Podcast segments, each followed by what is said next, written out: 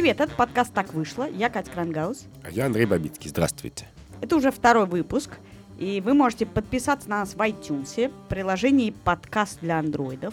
Рассказывайте о нас, пожалуйста, в своих соцсетях и своим знакомым и друзьям, потому что это единственный способ, благодаря которому люди узнают, что мы тут с Андреем разговариваем. И подписывайтесь на наши страницы в Фейсбуке и ВКонтакте. Э, в этом подкасте мы с Андреем обсуждаем новости, скандалы с точки зрения быстро меняющихся этических норм, и это самое интересное, по-моему, что есть в новостях.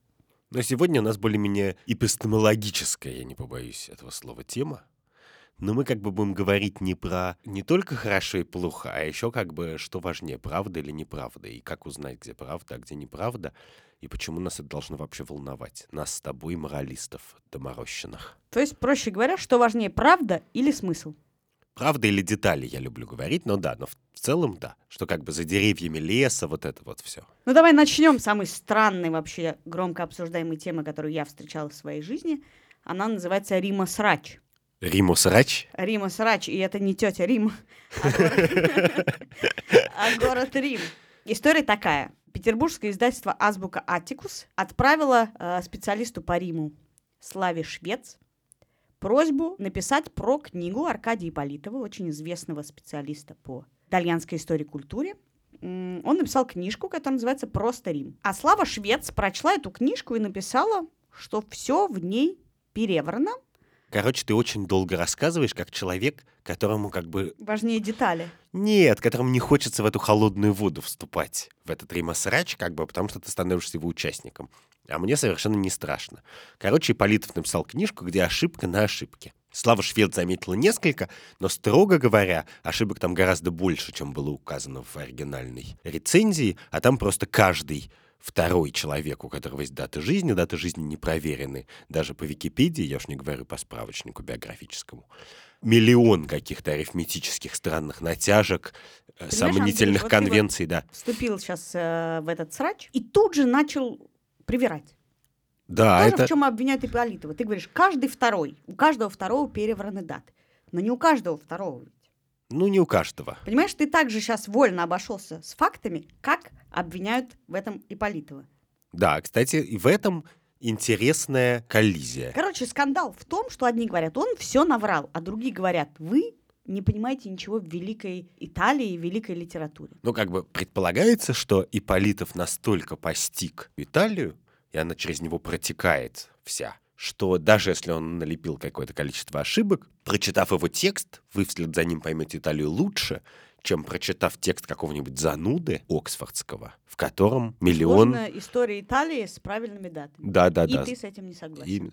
И, и я с этим не согласен, потому что я, с одной стороны, думаю, что мертвые срамы не имут. Ну вот архитектору Барамини, ему, в принципе, наверное, все равно, что про него написал Аркадий Политов. А тем более все равно, если про него не написал Аркадий Политов. Я думаю, что это, вопреки тому, что говорит Слава Швец, не заставляет никого из них вертеться нигде. Хорошо, кстати, нам с тобой, что мы не претендуем на вот эту полноту Нет, знания надо об Италии. полный full disclosure, что мы с тобой не читали книжку, а читали все вокруг нее. И обсуждаем мы не фактические ошибки в книжке, а сам спор. Спор такой. Я считаю, что мне абсолютно все равно, когда был построен пантеон и э, был при этом Плиний старший, или он умер за 23, за 38, за сколько-то лет до этого. Если я полюблю Рим, если я прочту эту книгу и получу удовольствие, имеет ли значение, когда умер Плиний старший? И если я вдруг так полюблю Рим, что захочу э, его изучать, то, наверное, я довольно быстро узнаю, что Плиний старший умер э, плюс-минус 38 лет. Но подожди секунду. Строго говоря, пофигу, хорошая книжка или плохая. И эта же книжка не про то. Ну вот Ипполитов врет как свидетель. Ну вот я тебе рассказываю какую-нибудь историю, ты таких историй вообще миллион рассказываешь, что все время, ты, собственно, поэтому тебя любят на вечеринках, а меня не очень. Что ты приходишь и начинаешь рассказывать какую-нибудь историю, как ты в метро ехал, и там понятно, что там половина выдумана. То в Риге метро нет, а я в Риге прожила 4 года. Да-да-да, ну, например. И, и, и тебя все радуются и говорят, ох, Катька придет, сейчас нас всех повеселит. Руинам все равно, честно говоря, что про них написали. И когда ты покупаешь книжку, на которой написано «сотрудник Эрмитажа», «куратор», блестящий знаток итальянской культуры Аркадий Политов, то ты покупаешь немножечко и это тоже. Но это как ты можешь купить поддельное яйцо Фаберже. Но оно оказалось, оказалось, что оно поддельное. В принципе, мы же понимаем, что поддельное яйцо Фаберже, оно выглядит точно так же, как настоящее. 99% людей, которые не работают в Эрмитаже, скорее всего, их не различат. Объясни мне, это атрибутируется как литературный текст. Может ли специалист по Риму написать литературу, а не исторический учебник по Риму? Может ли в литературе быть перевраны факты или небрежно употреблены? Могут быть. И тогда он говорит, но сегодня я с себя свои регалии слагаю, желательно еще беру псевдоним, но можно не брать псевдоним. И сказать, это выдумка, это изящная игра фантазии. И, кстати... Основанная на истории Рима. Ну, вот дальше основанная, это можно спорить об этом. Объясни мне, почему он должен в этот момент сложить в себя регалий? Почему э, я понимаю, почему мы можем сказать, ну, вообще-то издательство идиоты, редактора не наняли, и это не просто литературный текст, а литературный текст с, возможно, множественными ошибками и вообще ос- только основанный на реальных фактах. Но погоди. Но в, в, в кинематографе это давно уже освоили. Да, в кино это давно так. Так погляди, что мы, собственно, увидели. Мы увидели Аркадия Политова без хорошего редактора. И мы знаем, что по сумме причин Аркадий Политов, который знает несравненно больше нас и обладает несравненно лучшим э, библиографическим аппаратом, умеет находить нужные ссылки и справки, наверняка может за полсекунды узнать, кто когда родился и умер, если даже забыл. Оказывается, что ему вообще-то не очень важно о таких мелочах задумываться. И не в смысле, что он дежурным образом эти даты жизни расставляет в скобках, как везде их расставляют, и где-то налажал. Это, в конце концов, в скобках. А в смысле, что он на этом накручивает какие-то сравнения, какие-то умерли в один год совпадения, несовпадения и так далее. Представь себе теперь, что я, как человек, который ничего не знает про Рим, увидел это, и я подумал, но, наверное, в предыдущих текстах, если даже там ошибок меньше, это не свойство Аркадия Политова. А это свойство хорошего редактора, который за ним правил. Потому что представить себе, что в азбуке Аттикуса работает редактор, который специально фигачит ошибки, мне все-таки пока очень сложно. И в некотором смысле Рима Срач, он не Рима Срач, потому что, я говорю, Риму-то все все равно. И даже книжки все все равно. Ну, книжку, она могла бы не быть бестселлером в магазине Москва, а вон, поди что, является им. А это срач, конечно, про Ипполитова и про фигуру эксперта. Понимаешь, мы видим эту ситуацию совершенно с разных точек входа. Я вижу ситуацию, что сидит Аркадий Ипполитов, великолепный специалист по Риму, и рассказывает невероятно про Рим, так, что у тебя просто текут слезы, слюни и все одновременно. И ты просто сидишь с открытым ртом и слушаешь. В этот момент он не обязан проводить факт-чек, когда он сидит за столом. Нет, не обязан. Ты себе представляешь ситуацию, при которой, Аркадий, вы обязательно должны это записать. Это невероятно. Вы рассказываете так, что любое бревно полюбит Рим. Он это записывает э, отчасти по старинке, когда тебя за любую ошибку за руку не хватали, особенно если ты главный специалист по Риму. Отчасти э, потому что это не есть самое важное в том, что он рассказывает.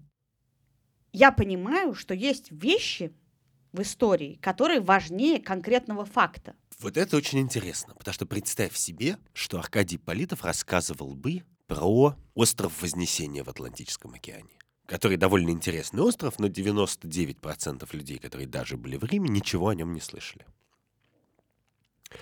И тогда обычно, когда рассказы вот идут в такую сторону, то есть и какое-то утешение, и какой-то аргумент звучит, что да, но зато теперь все узнали про остров Вознесения. Как бы. И это очень понятная позиция. Но просто Рим отличается от острова Вознесения тем, что Рим — это и есть соревнование забег снобов. Людей, которые сначала они просто ездят, значит, в Рим выпить эспрессо, значит, и погулять по улице и найти любимый ресторан. Должен, должен же у человека быть любимый ресторанчик.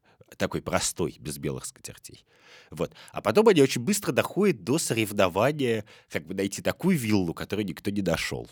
Или такой уголок в этой вилле, до которой никто не поднялся. Или любимую корневинку у любимой сосны на Авентине.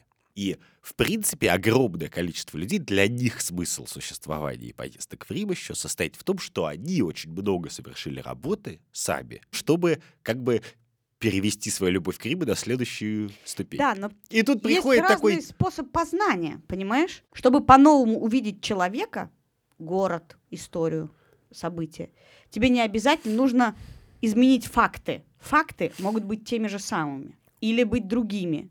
Но само изменение взгляда, например, любовь к городу, любовь к человеку, не зиждется на фактах.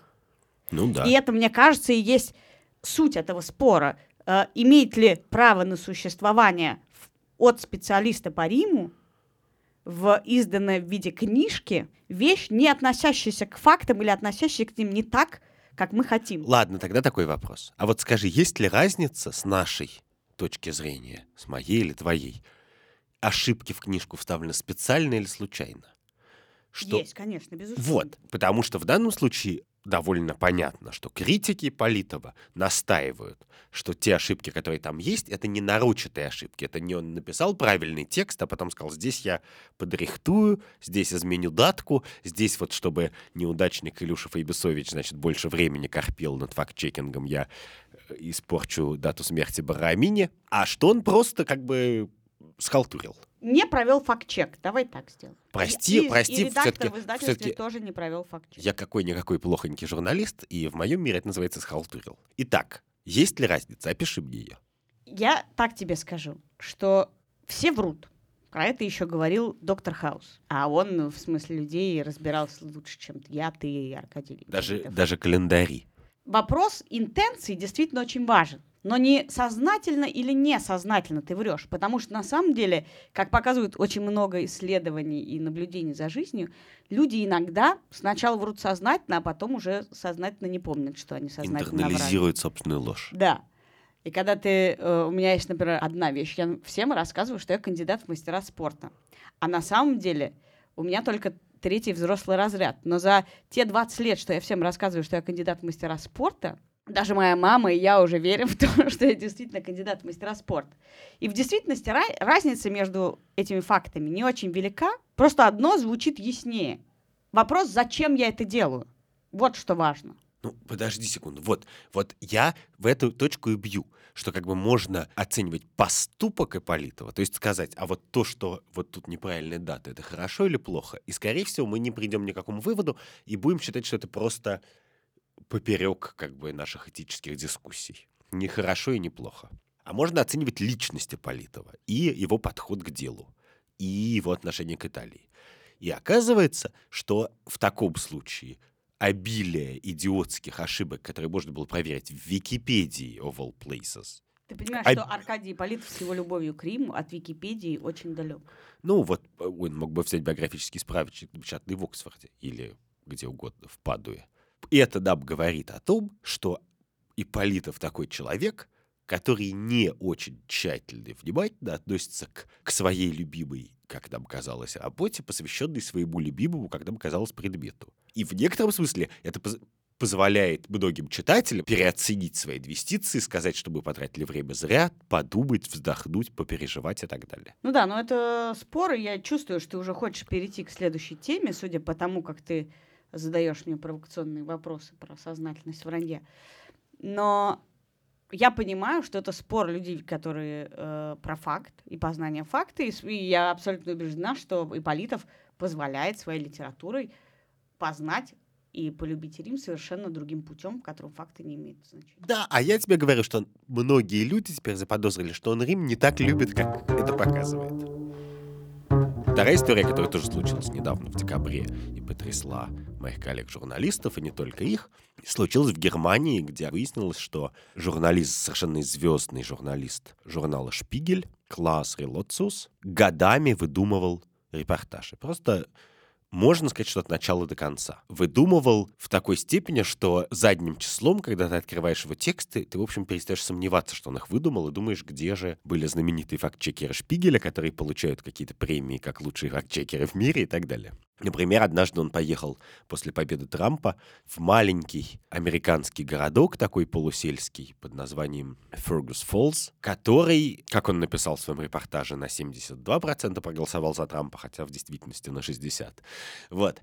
И написал такую историю людей очень разных, которые по разным причинам стали поддерживать Трампа. в ответ на очень мощный какой-то общественный запрос объяснить, как так вышло, что Трампа выбрали. Написал он такую ахинею, что жители городка Фергус Фоллс, каким-то образом прочитав этот текст, стали компилировать собственное расследование, собирать того, где и как он наврал. Но вранье его было совершенно поразительное. Например, про сити-менеджера этого города он написал, что он ходит на работу с Береттой каждый день. Признается в разговоре с журналистом из Германии, что он девственник. Но однажды мечтал бы вступить в отношения, и что он никогда не был на океане. И эти чуваки, жители городка, вешают фотографию этого сити-менеджера с его многолетней девушкой на берегу океана. вот, просто фотографию. Или у него есть персонаж, который владелец ресторана по фамилии Родригес, который иммигрантка, но за Трампа, что бывает, ну, сравнительно редко, э, потому что Трамп очень не любит мигрантов. И он долго рассказывает, как у нее была операция на почках, и как из-за медицинского страхования, которое принял Обама, ее лечение подорожало, и поэтому она вернулась к Трампу, и что у нее есть сын по имени Израиль, хотя она Родригес.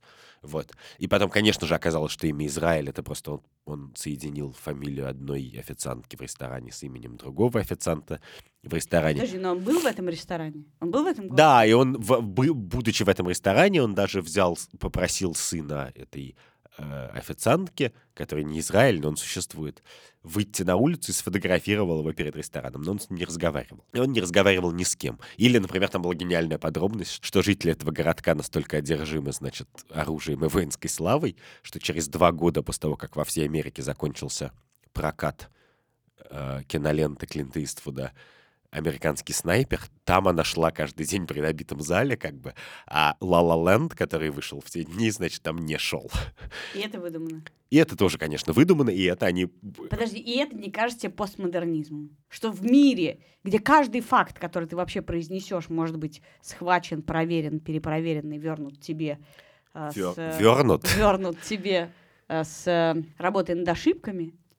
Человек выдумывает целый целые миры. Да, причем, нет, мне... Не ленится, он едет в этот город, он ходит в этот ресторан, он как-то выясняет океан, нет, девушки. Нет, он как раз ленится. Там весь, весь смысл в том, что он ленится, что он провел в этом городе много недель, и, собственно, жители знали, что у них есть репортер. Но поговорил он либо ни с кем, либо те разговоры, которые он записал, он не использовал. А те люди, которых он использует, описывает в своем репортаже, с ним не говорили, и он просто перевирает их биографию так, что ни при каких обстоятельствах, ну, это как красный флаг.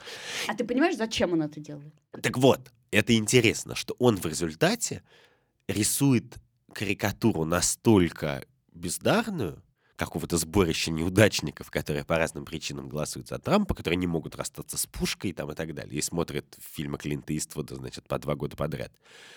Что уж, если ты выдумываешь миры, то, черт возьми, выдумай интересный мир. То есть у тебя к нему претензия про одну последнюю ошибку, на которую его словили? Нет, нет, нет, это просто... Он же писал огромные материалы про нет, но он, про что он выдумал... премии. Он был объявлен CNN журналистом года в 2014 году, он выиграл много премий, и он выдумывал там йеменских узников Гуантанамо и так далее. В, в общем, он выдумал довольно много того, что можно было проверить. Нет, почему я заговорил про этот городок, один важный эпизод, что руины, как я уже сказал три раза сегодня, срама не имут, как бы, ну что ты не скажи про пантеон, он, ему пофигу. А там живые люди. В данном случае очевиден вред. То есть он просто плюнул в душу прицельно там десяткам, сотням, тысячам человек. Хорошо, несмотря на то, что ты человек близкий к э, большому количеству журналистов и прекрасно знаешь, что после любого громкого репортажа всегда приходят герои и говорят, что все было не так. Скажи мне, он этих людей называл по имени мэр города, который объявлен девственником, который да, да, да, да, конечно. То есть он знал его имя. То есть он просто взял и создал другую биографию героя. Да, он берет героя и придумывает ему другую биографию. Или соч- сочиняет героя целиком. Но надо понимать, что какие-то вещи можно даже просто прогуглить. Ну, типа, кто является сити-менеджером в городе Фергус Фоллс, можно прогуглить. И, вероятно, сейчас-то весь Google этим забит в 8 слоев, но, но даже полгода назад это можно было прогуглить. И понятно, что, вероятно, он каким-то образом заметает следы. И при этом многолетний опыт и практика показывают, что если ты придумываешь репортажи с нуля, тебя рано или поздно поймают. Невозможно почистить все следы. Невозможно придумать репортаж так, чтобы кто-то не заподозрил ошибки, не начал тебя проверять. И э, знаменитая история Стивена Гласса, история 20-летней давности, началась с того, что человек тоже раз за разом писал блестящие репортажи про молодых стартаперов, от, совершенно из-под земли отыскивал совершенно из, э, какие-то самородки. И коллега из другого издания, конкурент, в какой-то момент он увидел героя, который, ну, точно не мог с его точки существовать. Он был довольно опытным чуваком. И довольно быстро, просто позвонив, запросив название в справочных этих контор, этих фирм, найдя в телефонных справочниках этих людей, позвонив, он увидел, что эти люди либо не существуют, либо такие фирмы имеют другие названия, либо с ними никто не разговаривал и так далее. Хорошо, объясни мне, вот э, до этого момента, когда жители города возмутились, он выдумывал героев и истории про существующих или несуществующих героев. У людей не было к нему вопросов. Можем ли мы обвинить его теперь задним числом в историях, к которому не было ни у кого претензий? Вот если мы берем историю странную, или ужасную, или очень показательную, или рассказывающую нам о человеческой природе, и мы не можем ее проверить, в чем разница между тем, что она существует и не существует? Я могу тебе объяснить, в чем разница. И разница состоит в том, что мы живем в обществе. И в этом обществе есть всякие механизмы и ниточки, которые нам помогают жить в этом обществе. Один из них состоит в том, что ты не можешь проверять каждый чих и каждую строчку. И поэтому большую часть своей работы по перепроверке каждого факта ты доверяешь профессиональным журналистам. Например, редакции журнала «Шпигель». Ты можешь спокойно спать, но точно так же, как ты, живя в большом городе, скорее всего, не держишь пять огнетушителей и не проводишь с детьми каждый месяц инструктаж, как вести себя при пожаре, хотя, может, и следовало бы. Но еще и потому, что в большом городе есть пожарная служба, и ты знаешь, что за сколько-то минут они все-таки приедут. А человек, который производит такую работу и производит ее, ну, сколько-нибудь умно и тонко, он эту систему рушит, лишает тебя возможности верить всем фактически новостям, которые ты читаешь. Потому Видишь, что... Мы с тобой один факт видим абсолютно по-разному, опять же. Ты считаешь, что он рушит и что-то, а я считаю, что если это происходит в Шпигеле... То значит, он прав. Он показывает нам великолепным образом, что этого не может быть. Ты не можешь никому передоверить нечто. Если человек рассказывает историю даже в самом уважаемом журнале, это ничего тебе не гарантирует. Не надо снимать с себя ответственности по э, восприятию историй, проверке историй и какому-то Но- э, скептическому отношению к чему бы ты ни слышал, от кого бы ты это не услышал. Но по факту- числе- это же на самом деле та же история. В том числе, будь это великий специалист по миру, или великий журналист, или великое издание, ничто не гарантирует тебе, что это и есть правда. Факта. В том-то и дело, что на самом деле есть важная разница между Шпигелем и чем-нибудь еще, которая состоит в том, что информацию о том, что этот журналист Релоциус выдумывает истории, распространил и опубликовал Шпигель, что в России, ну, условно говоря, представь себе министра Мединского, у которого вообще нет границы между правдой, ложью, вымыслом чем угодно. Диссертации его больше ошибок, чем Аркадий Политов мог бы создать за сто своих жизней. Ну, диссертация самая есть ошибка. Да, и, и сама диссертация есть ошибка. Но в России не нашлось институции, ну, которой, видимо, должен был ВАК быть, чтобы сказать, чуваки, это не диссертация. А в Шпигеле нашлась сила, воля и любовь к здравому смыслу, чтобы сказать, чуваки, это была не журналистика. Мы это вам сказали, мы обнаружили, что у нас тут раковая опухоль, значит, внутри мы ее пытаемся вырезать, лечим, проходим химиотерапию, проводим. Вот она, посмотрите, и, и там поставить плашки на все его Ты тексты. пытаешься мораль какую-то вывести, что они получше, чем мы.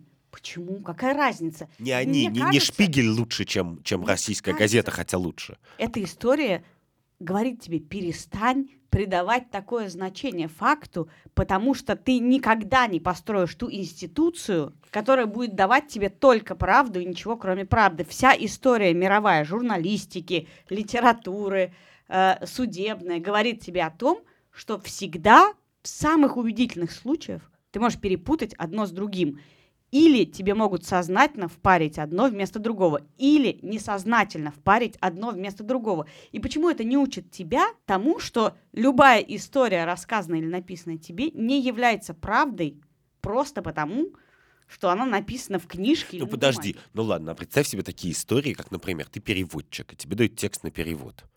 Ну и ты просто скопипейстила у Мединского из диссертации 100 страниц и вместо перевода поставила. И дальше вопрос-то ровно в том, что человек совершил лишнюю работу, чтобы что-то сделать. И обычно, человек совершил лишнюю работу, чтобы сделать, например, совершить мистификацию. Мистификация — это тоже труд.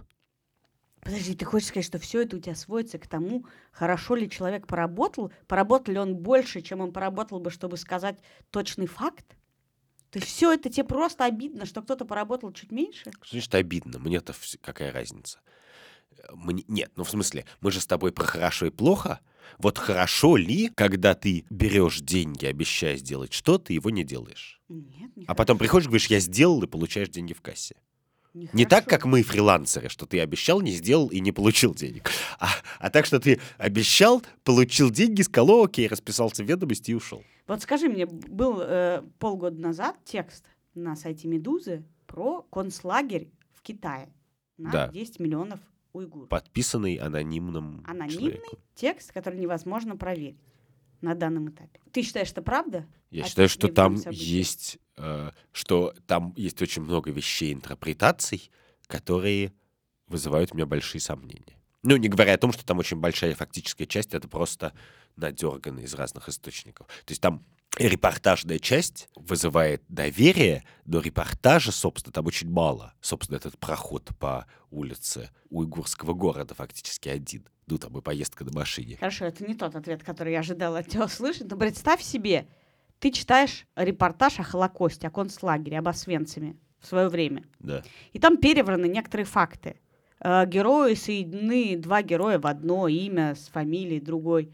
Что это меняет, если мир из этого текста узнает о том, что совершается ужасное адовое преступление? Подожди секунду, мы знаем, откуда мир, во-первых, узнал о Холокосте, и он узнал от человека, который был правдив, и от людей, которые были правдивы. Откуда ты знаешь, все ли детали его рассказа были правдивы? Не знаю. и- Или и- герои и, его и мы, и мы совершенно правдивы. точно знаем, что многие детали того, что написал Солженицын, были неправдивы, просто потому что он так собирал информацию, что он говорил с людьми в лагерях и прошедшими лагеря, и, конечно, там было много чего, и он поэтому и написал, что это не, не дай бог, не нон-фикшн, а опыт Тогда, слава богу, и не знал такого слова, возможно. Ну, он э, знал бы, не использовал бы, да. Но есть же знаменитая история про автора. Вот я, чтобы меня не обвинили в том, что я перевираю факты, я буду скорее их не знать. Но я в юности прочитал книжку, одну из первых книжек, которую я прочитал по-английски. Она называлась Painted Bird. Про некоторого мальчика, который в Польше э, конца 30-х, 40-х годов выживает в этом аду еврейского мальчика. Там у него какие-то совершенно невероятные приключения. Это написал некоторый автор, фамилию которого я забыл.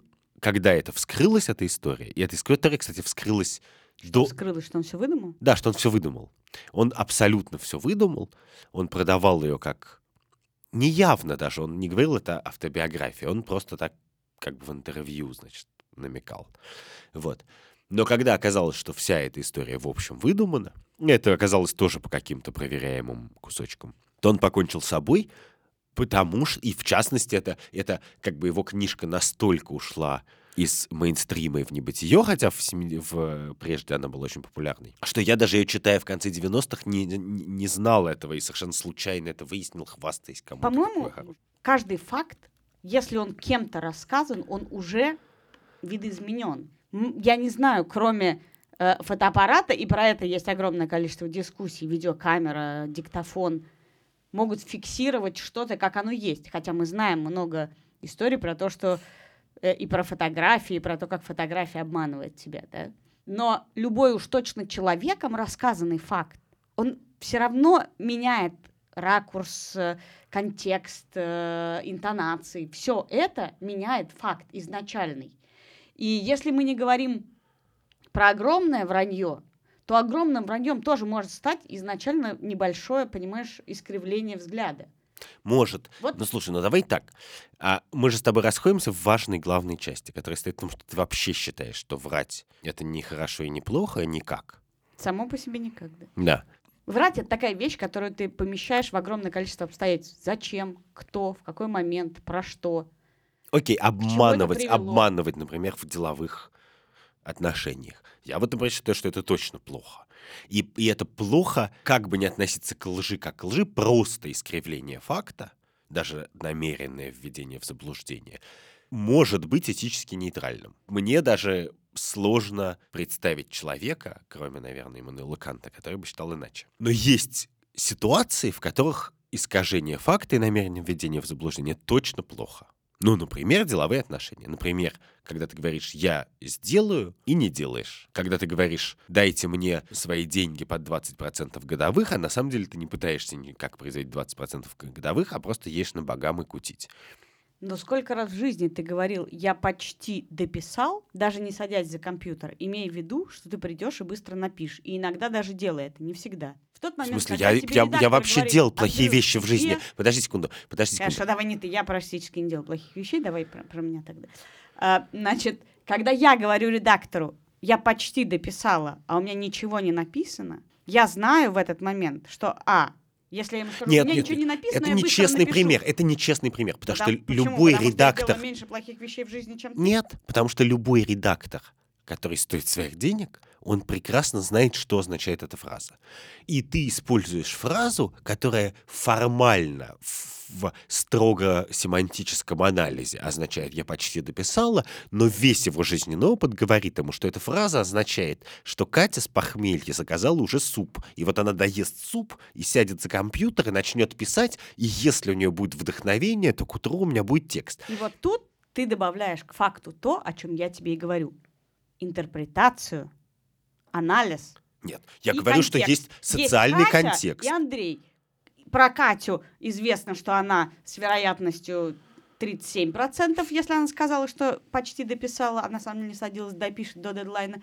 Про Андрея есть такая вероятность. Он говорит это, когда все уже, когда он сел выпивать, а Катя говорит это только когда э, проснулся с похмелья и так далее, и так далее. Но нет Ты такого социального, один... нет такого социального контекста, в котором девственник, не побывавший на океане, это э, человек, который был на океане и не девственник. Вот интересно, смотри, ты считаешь, что фотография его с девушкой говорит о том, что он не девственник? Нет, не, не фотография, а работа по изменению нашего восприятия проделана его э, земляками, Мне которые так... были возмущены. Да. Они, они были возмущены, строго говоря, даже, наверное, не за него.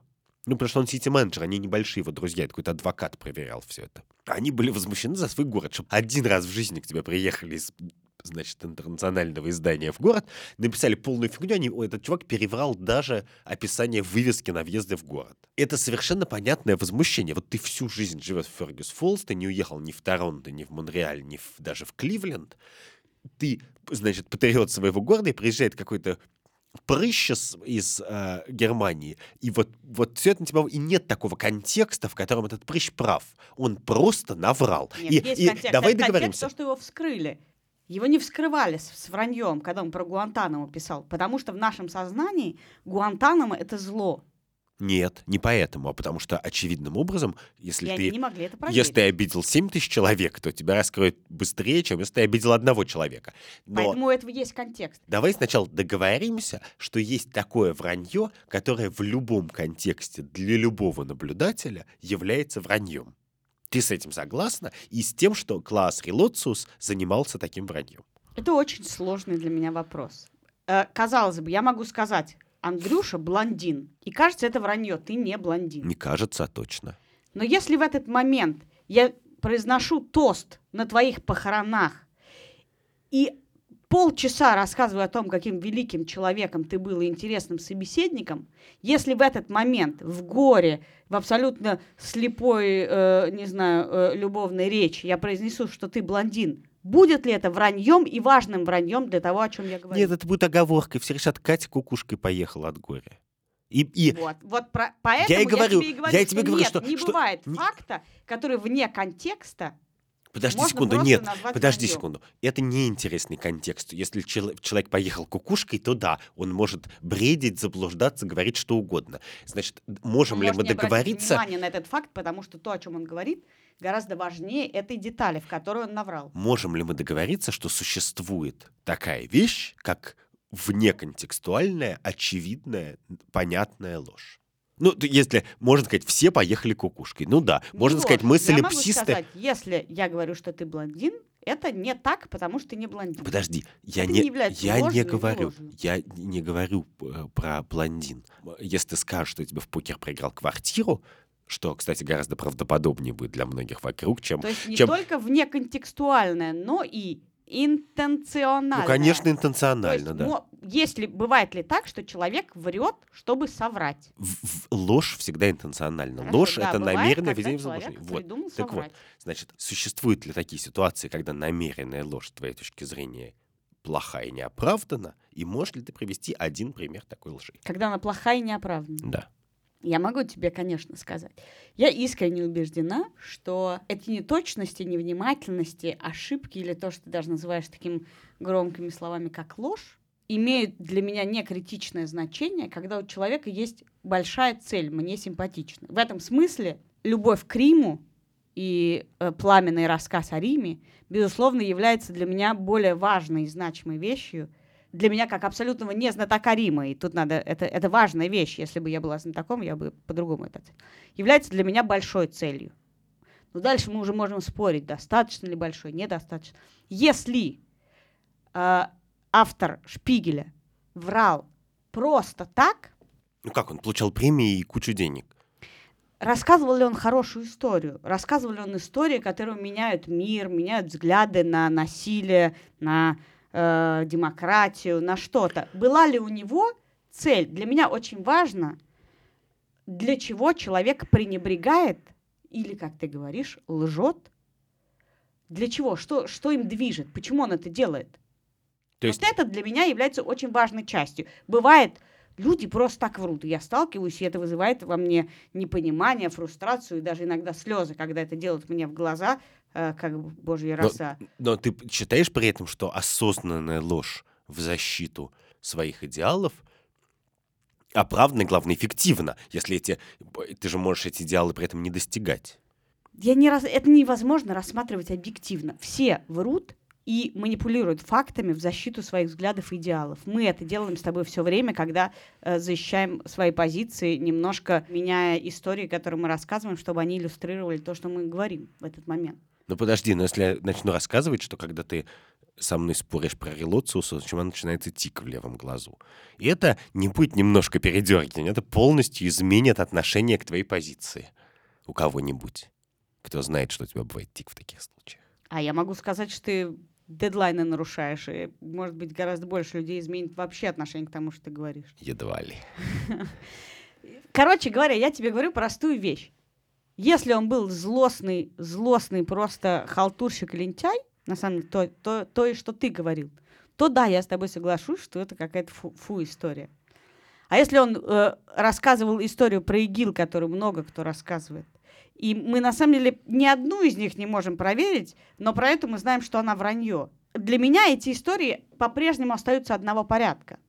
Если он рассказал об ужасе родителей, которые теряют детей, которые уходят в ИГИЛ, если он рассказал о, э, поиске как- какой-то системы правды и системы порядка, за которой люди идут в ИГИЛ, за какими-то идеалами, то для меня между э, фикшеном и нон-фикшеном очень часто грань смывается, потому что я знаю, и огромное количество видела репортеров, которые, рассказывая историю, все равно ее чуть-чуть подбирая те цитаты, которые нужны, те факты, это все равно является для меня манипуляцией. Ничто из этого не является для меня оттиском э, того, что они И увидели. для тебя не было бы кошмаром оказаться в качестве мыш- мысленного эксперимента в мире, в котором все релоциусы, которые все пишут... А я в этом мире, в отличие от тебя, живу, понимаешь?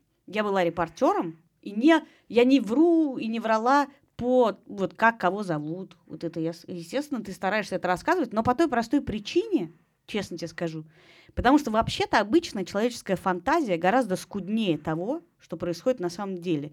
Когда ты приезжаешь э, в Беслан, то то, что тебе рассказывают э, матери жертв Беслана, гораздо мощнее и красочнее, и символичнее, и ужаснее того, что ты можешь выдумать. Я думаю, что только что это одна из основных причин, по которой репортеры не выдумывают ничего, потому что это вообще довольно сложно выдумать. Особенно, когда ты, ну, как бы, чем надо обладать, чтобы выдумать целый город, понимаешь? Человек мог бы книжки писать, литературу. В Германии, в отличие от России, этим можно зарабатывать деньги. Сто раз я тебя спросил. А, как, а бывает такая ложь, которая плоха? Ты говоришь, Я тебе говорю, да, когда она ни зачем. Как ты, как, не зачем, ты не зачем говоришь, что ты кандидат в мастера спорта. Нет, не не зачем. Когда она за плохой целью. Да. Ну, то есть ты говоришь, что ложь не имеет собственного измерения. У человека есть какие-то цели в жизни, он их как-то достигает, а лжет он или нет, неважно, важно, чего он достигает. Но, например, эта картина мира совершенно отрицает идею вообще рационального выбора. Вот мы живем в обществе, и мы хотим в этом обществе принимать какие-то решения. Например, менять законодательство. А, а семейный кодекс, законодательство о наркотиках, таможенный кодекс, что угодно. И нам нужна какие-то информация, чтобы принимать это решение. И такой информации часто, именно в силу того, что она обладает эмоциональной силой, становится пресса, становится репортаж. И в тот момент, когда мы считаем, что нормально выдумывать как бы герои, обстоятельства, факты, графики, что угодно, в этот момент наша любая попытка даже к рациональному строительству общего блага становится невозможной. Собственно, вся критика как бы постправда, она на этом построена, что в мире постправды, ну, такая критика как бы сколько-нибудь осмысленная, в мире постправды не может быть того, что называется полиси, не может быть совместной деятельности для улучшения жизни. Потому что для того, чтобы поменять, например, закон, надо переписать факты. Я не считаю нормально или ненормально. Я не считаю, что от моего отношения что-то должно меняться. Я считаю, что это факт. Мы живем в эпоху постправды, постпостправды и клациус клуциус, как это? Клаус Релоциус. и Клаус Релоциус в истории со Шпигелем это доказал нам, что сколько бы факт-чекеров у тебя не было и какая институция бы ни была, ты можешь оказаться в этой ситуации.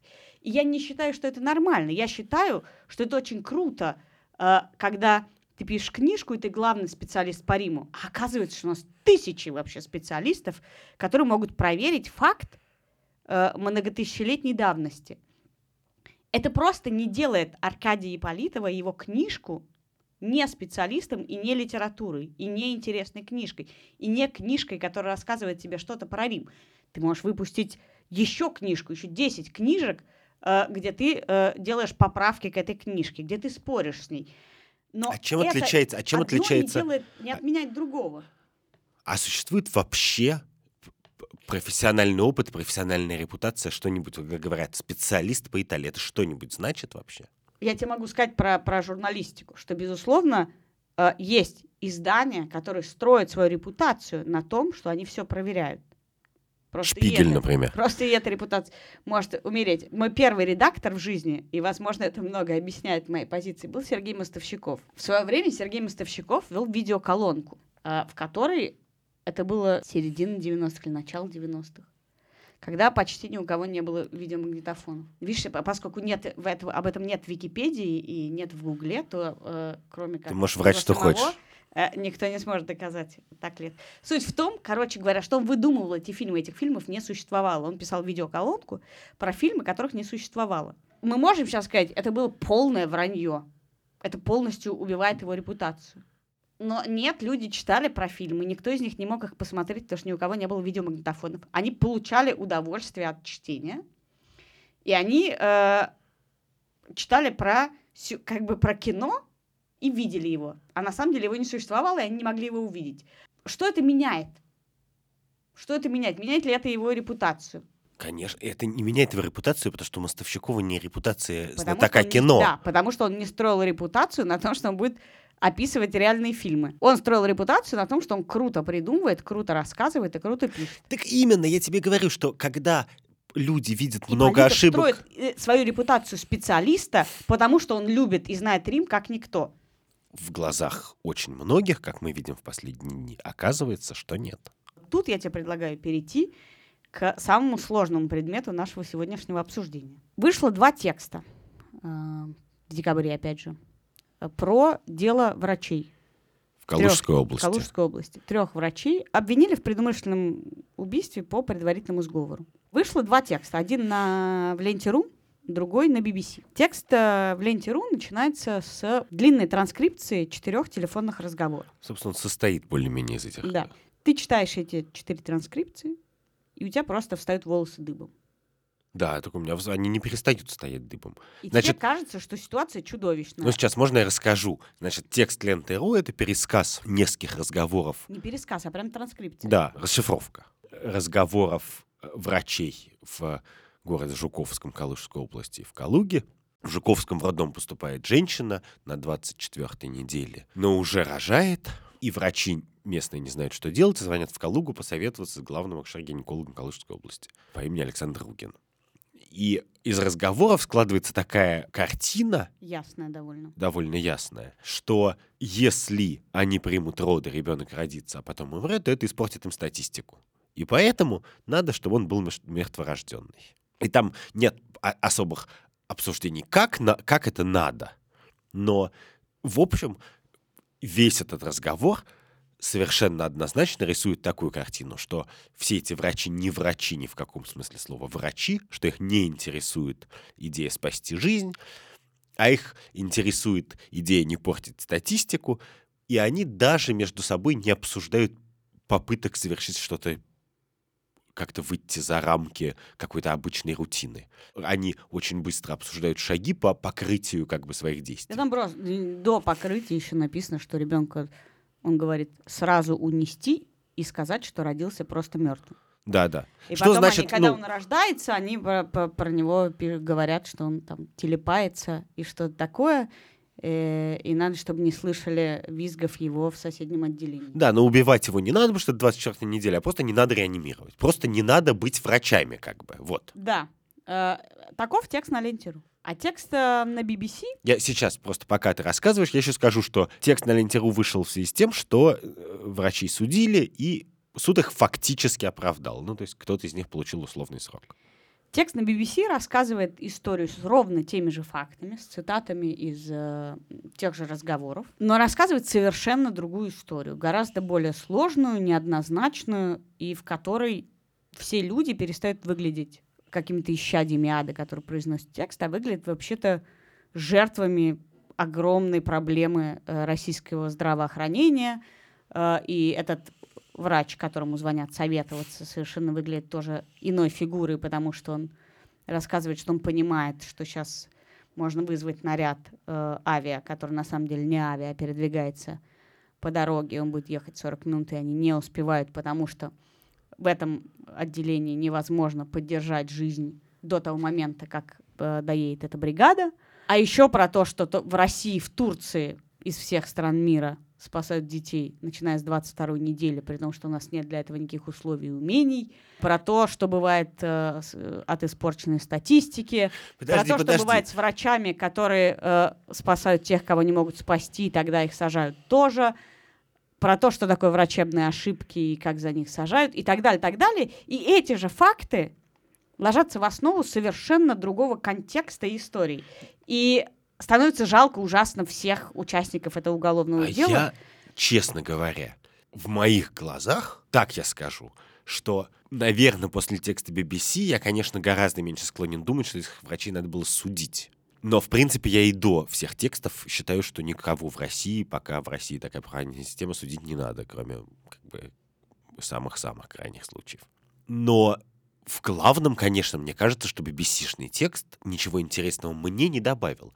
К истории про то, что врачи не являются врачами, а являются мелкими функционерами, которые, у которых миллион соображений пропортить статистику Калужской области под Новый год, там вот про вот эту всякую фигню, а соображения о том, что надо изо всех сил постараться спасти человеческую жизнь, у них вообще нет. И когда ты говоришь, Потому что за это их тоже сажают. Подожди, про это текст под- подожди. числе. Нет, нет, их за это не сажают. Есть врачи, которых сажают за рискованные медицинские решения, но точно не за ребенка на 24 неделе. И когда этот врач Рукин говорит, что оборудования такого в больнице нет, то это же следствие того же самого. Как, откуда оно возьмется, если им в принципе не приходит в голову, что это вопрос не статистики области? что это оборудование можно иметь не потому, что оно сверху пришло или не пришло. Что, может быть, его из, можно из двустороннего скотча изоленты собирать, а в принципе ему неоткуда взяться этому оборудованию. Очевидно, что если им по статистике в области им скажут, что вам нужно купить 14 шприцов, 8 бинтов и тапочки, то они купят их, потому что за это их будет наказывать. Но им никогда в жизни не придет Андрюш, в голову. Ты же ровно говоришь про то, что эта проблема сложнее, чем расшифровка, которую мы прошли. В расшифровке, которую мы прочли, действительно участвуют три человека, которые злостные, какие-то бесчувственные скоты. Они, они... А и- тот факт, что человек не Подожди секунду, подожди, не великий подожди. врач, Ты и говоришь... не стремится во что бы то ни стало спасти жизнь 24-недельного э, плода, которого даже мать, когда ее вызвали на суд, не воспринимала, а считает, что как бы э, так вот вышло. И ты за это тоже, ну, как бы это Подожди, разные вещи. я могу тебе сказать, именно потому, что я верю, что журналистика выполняет какую-то функцию. И эта функция в данном случае такая, если ты беременная, то беги от Калужской области подальше. Куда? Вот, э, значит, в московскую. Шпигель? Хотя бы в московскую. И именно потому, что я верю, что люди принимают информированные решения. Если, не дай бог, у тебя схватки, то и вызывай такси Серпухова, а не местную скорую помощь. Потому что тебя будут лечить люди, которые мелкие калужские чиновники, которые не врачи. Я Но даже... для, для меня эта история еще и про то, про то же, про что мы с тобой говорили, про то, что никакой факт, кем бы он ни был сказан, не является для меня истиной в, в окончательной инстанции. Если тебе говорят, этого ребенка нельзя спасти, это не значит, что это так. Если тебе говорят даже, что твой ребенок родился мертвым, возможно, и это не так. Что вообще-то вся ответственность за восприятие фактов, в том числе о себе, о своих детях, о реальности, о других историях, лежит все равно на тебе. Ты можешь ее перекладывать на врачей, на журналистов, на кого угодно. Но это Нет, ничего ну подожди, не меняет. это, это можно в начале каждого подкаста говорить. Ответственность всегда на нас. Я говорю, что два эти текста, вот у нас есть два текста, они написаны по-разному. И текст Нины Назаровой на BBC, конечно, на него потрачено больше силы времени, и он правильным образом включает разговор с другой стороной, подробный, то есть, собственно, с обвиняемыми врачами.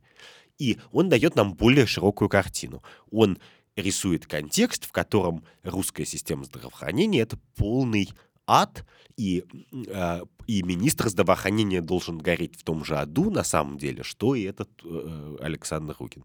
То есть, условно говоря, список людей, от которых хочется бежать как от огня, просто Нина Назаров расширила. Но я, поскольку я верю именно, ты говоришь, что ты не можешь снять с себя ответственности. Вот и врач в Калужской области не может снять с себя ответственности. Он не может сказать, чуваки, знаете, у нас, когда у нас плохая статистика, то замгубернатора говорит ай-яй-яй. Поэтому мы, мы такие запуганные, безвольные тут кроты и ежики пушистые, что мы, э, значит, нам скажут, мы все отключим, значит, ляжем и притворимся мертвыми. И когда как бы люди добровольно отказываются от профессии, гордости и просто человеческого отношения потому, что им запретило начальство, то человека, который немножечко знаком с русской историей, не вызывает никакого сочувствия. Понимаешь, я пон- поняла только что, что весь наш с тобой спор просто строится на том, что ты жестче относишься к людям, чем я на самом деле. Я считаю, что все ошибаются вольно, не невольно. Вот мы записываем накануне Рождества, так сказать, э, со злым умыслом или не со злым, что человек слаб. И тот человек, который нападает на Аркадия Политова, каждый из них тоже слаб. И каждого из них можно поймать на вранье, умышленном или нет. А ты считаешь, что все должны гореть в аду за это? Нет, я, а, а, нет, прости, Политов не должен, точно. Только врачи. Я считаю, врачи вообще не должны гореть в аду, если они не убийцы. А это не убийцы. Они не врачи. И Вот они за это тоже не должны Нет, гореть мне, в аду, если они, по мне не репортаж врачи. Ленты.ру, у меня много миллион претензий к Ленте.ру. Но, видимо, в данный редком случае их довольно кривая, косая, плохая журналистика и кривая редактура рассказали мне главное. И с, чем главным никто, собственно, не спорит. Рассказали Я- мне, что интересно. эти Ты врачи... говоришь, репортаж вообще не нужен. Ты говоришь, дайте мне расшифровки, факты. Э, просто дайте список. Ты, ты хочешь сам строить все выводы. Тебе не нужен тогда ни журнал, ни журналист. В смысле, нет, мне не нужен плохой редактор Ленты.ру для этого, конечно, потому что он хуже меня в сто раз. Ну, прости, пожалуйста. Да, я не живу... Тебе и контекст не нужен, ты говоришь. Нет. Мне все равно. Мне нужен контекст. Я говорю, что в данном случае контекст предсказуемо ничего не изменил. Понимаешь, проблема вот в чем, что если мы с тобой вот здесь в подкасте, думая, что нас сейчас не пишут, начнем обсуждать, я даже не знаю, мне при- сложно представить, чтобы мы могли такое обсуждать. Как мы, значит, продадим себе Рез... Березовского, нет, прости, Абрамовичу, и будем, значит, топить за новую этику, значит, я не знаю, на деньги мирового олигархата, как бы. Понимаешь, что этот разговор гипотетический, добавлю я, он как бы будет довольно очевиден. Эти, блин, эти врачи, мало того, что, значит, говорят про и, и ребенка, и мать, и кого угодно, совершенно не как про пациентов и людей, а просто как Это просто да, статистический материал. Но они еще на ходу в ту же секунду начинают прикрывать себе задницу. Звонить патологоанатому и говорить, Так вот, все это тоже есть контекст. Это все тоже контекст этой расшифровки. Если ты берешь ее без контекста, это одна история. Как только ты начинаешь говорить, вот они так, почему они так делают? Почему это вообще среди врачей так потому что они не распространено? врачи. Подожди секунду. Среди подожди, огромного подожди количества секунду. акушеров это распространено. Конечно, огромного. конечно. Почему в России так мало врачей? То есть я сначала узнал самое важное. Это не врачи, это какие-то проходимцы, мелкие, коррумпированные Не чиновники. А потом, на втором этапе, я могу как гуманист задуматься, а как они дошли до такой жизни? И тут мне Нина Назаров рассказывает это. Но то, что они когда-то, вероятно, с горящими глазами выпускники медицинских вузов, значит, пошли лечить земских, значит, пациентов, а закончили полным ничтожеством, это я вижу в обоих текстах совершенно одинаково. Это был подкаст «Так вышло». Я Катя Крангаус. А я Андрей Бабицкий. Каждую неделю мы рассматриваем новые истории с точки зрения постоянно меняющейся этики, спорим с Андрюшей, редко соглашаемся. А, пожалуйста, Короче, Катя все время тут в этом месте мнется, на нас надо слушать повсюду, в iTunes, в Google подкастах, подписываться на нас в социальных сетях, на страницу «Так вышло», во ВКонтакте, в Фейсбуке, а, Ставить повсюду. нам оценки, писать нам а, рекомендации. Потому что это единственный способ, как нас можно найти, потому что мы маленький независимый подкаст, который хочет найти свое место под солнцем. Так уж вышло.